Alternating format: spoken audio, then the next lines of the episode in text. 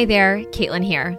Our mission at EB Academics is simple help middle school ELA teachers take back their time outside of the classroom by providing them with engaging lessons, planning frameworks, and genuine support so that you can become the best version of yourself, both inside and outside of the classroom. So if you think you might be ready to try something new because you know you simply cannot continue the way that you have been, then I'd invite you to take a moment to check out the EB Teachers Club, the EB Writing Program, or the EB Grammar Program by visiting the links in the description of the podcast. We hope to continue to support you within one of our programs in the future. And in the meantime, we look forward to serving you right here on the podcast each week. All right, welcome back to our final episode in June on the podcast. We are talking about expert tips for saving time and streamlining your planning without sacrificing quality instruction. So, today we're going to share with you some simple hacks to save you time to streamline your work um, outside of the classroom. So, committing to these small changes will help you become more efficient with your work time when school is back in session. So, we know that this is June. However, we want to learn these things now when we have the white space to be able to do it, right? So often we get in the doingness of teaching in the year. We don't have the space to come up and breathe and that white space in order to learn new skills or learn new things. So that's exactly why we do this in, in June, that we're focusing on a lot of things that you can take um, when you head back into the school year. So if you've been teaching for any length of time, chances are you can relate to spending far too much time outside of the classroom, planning, grading, responding to emails, right? Doing all of the extra things required of you. Um, and if you're really serious about making some changes so that this next school year is the year that you finally feel confident in control of your time outside of the classroom, then how to have i'm sorry then we're going to talk about two choices that you have right now right so you have two choices in front of you you can decide what you want for your life we talked about your vision for your life on a couple episodes ago. But there's two two paths, right? It makes me think of Robert Frost's uh, uh Road Not Taken. Yes, thank you. The Road Not Taken. I love that poem. Two paths, right? You can continue doing what you've always done, grading, planning like you've always done in the past, right? Or you can com- commit to making small changes and doing something different, right? And these are these are small changes that we're going to share with you. These are small hacks that we're going to share with you, right? But it's up to you to decide. And I find that so many people will sit and argue for why they can't make changes. And it's like, that's fine. Then that's going to be your life. Right. Or if you want something different, you just get to step into the knowingness that you're going to have to do something different. It just is what it is.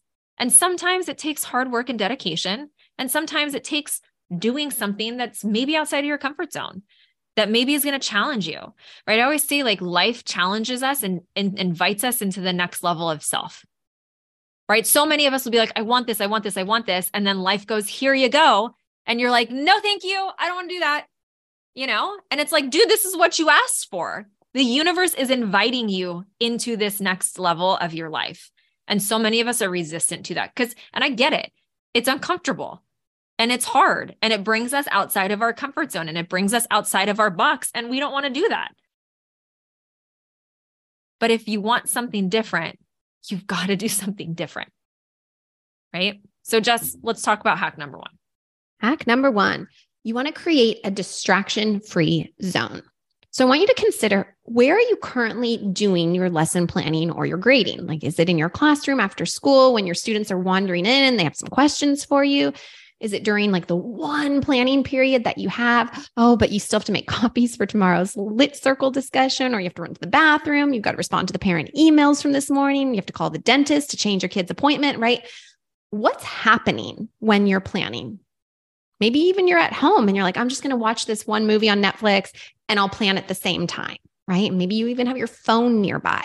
So I want you to notice whether or not these are ideal environments for you and ask yourself, like, what would it look like to lesson plan or grade in a distraction free zone?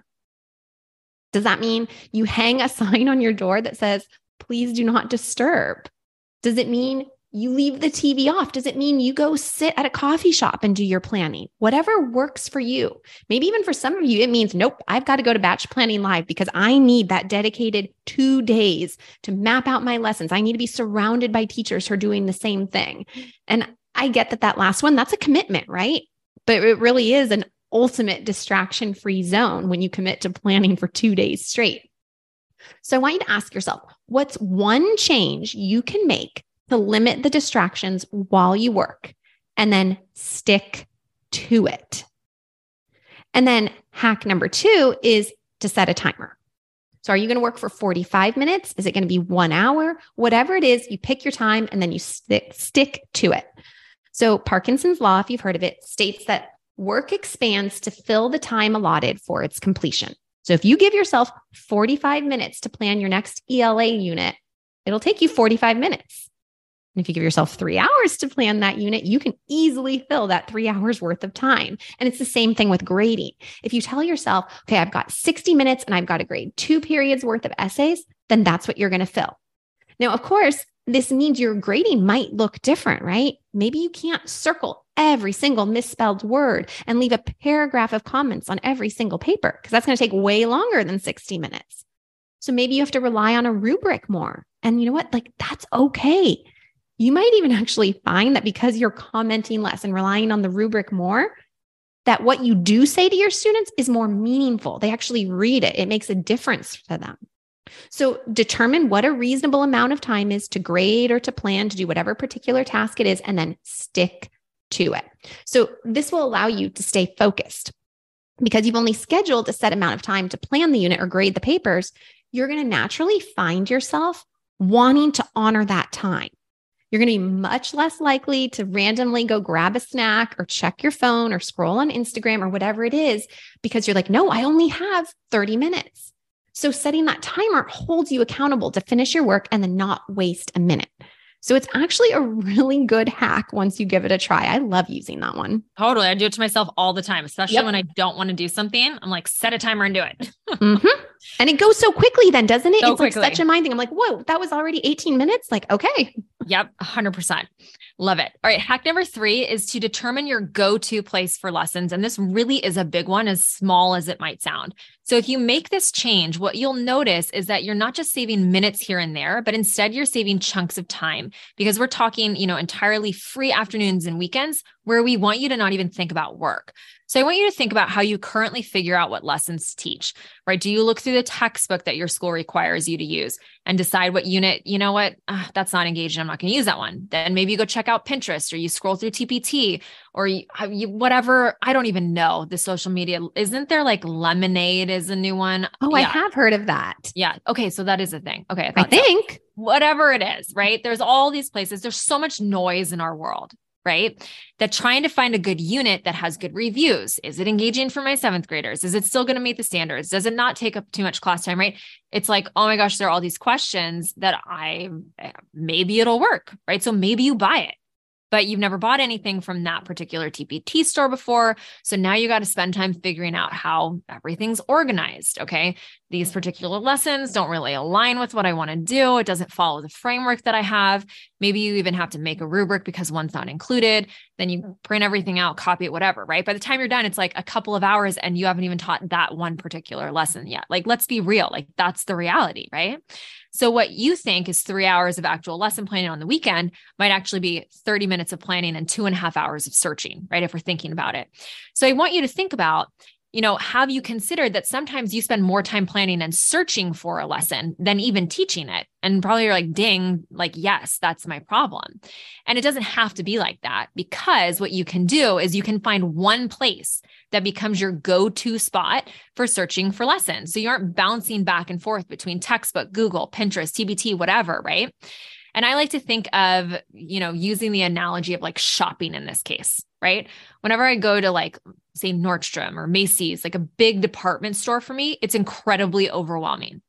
But there's a lot of stuff. Like they literally have how many brands of jeans? It's like, I just know, like, no, it's too much.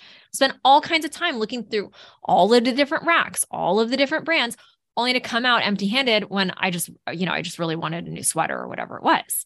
On the flip side, if I had just gone right into Madewell or whatever, like smaller store that has a smaller curated number of clothes, that's like 99% of the time it's my style, it's on brand for me, whatever. I have way fewer options to choose from. I'm so much more likely to find a sweater that I love, spend a fraction of the time searching for that sweater. Like, as silly as that sounds, it's literally the same exact thing.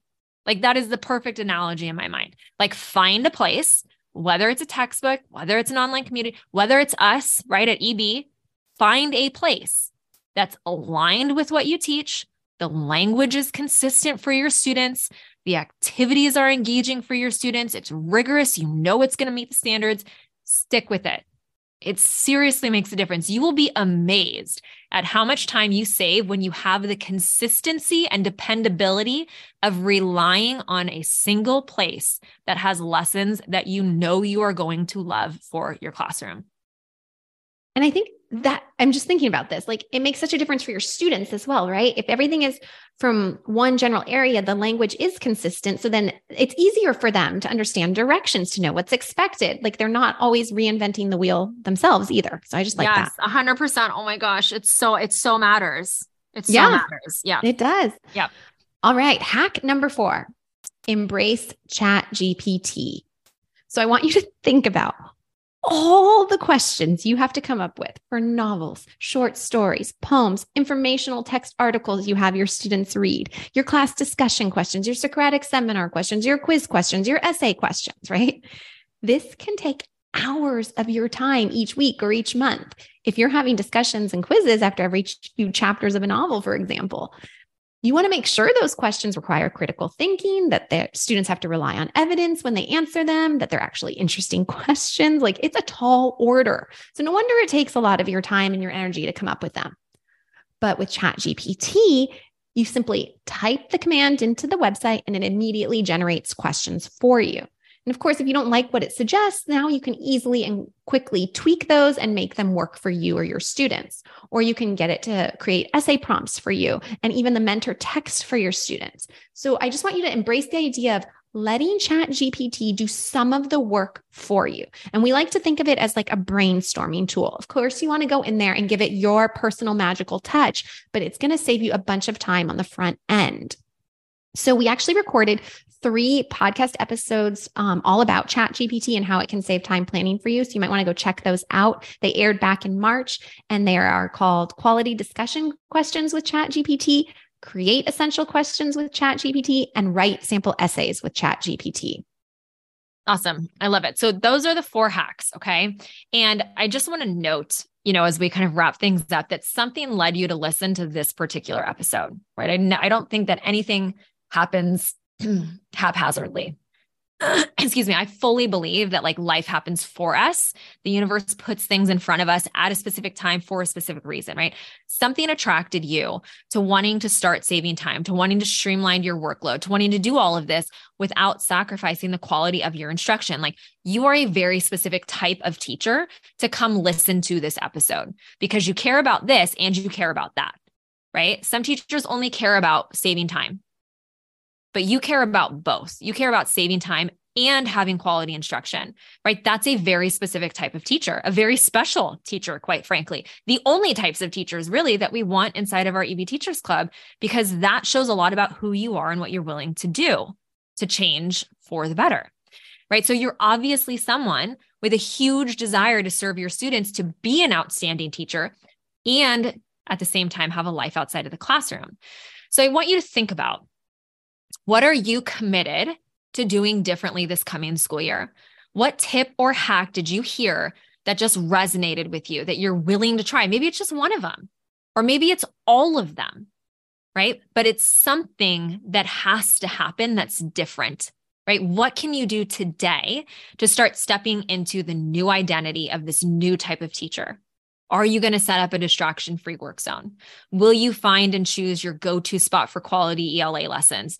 EB Academics, just side note, will you sign up for Chat GPT, right? Whatever it is. I want you to think about that.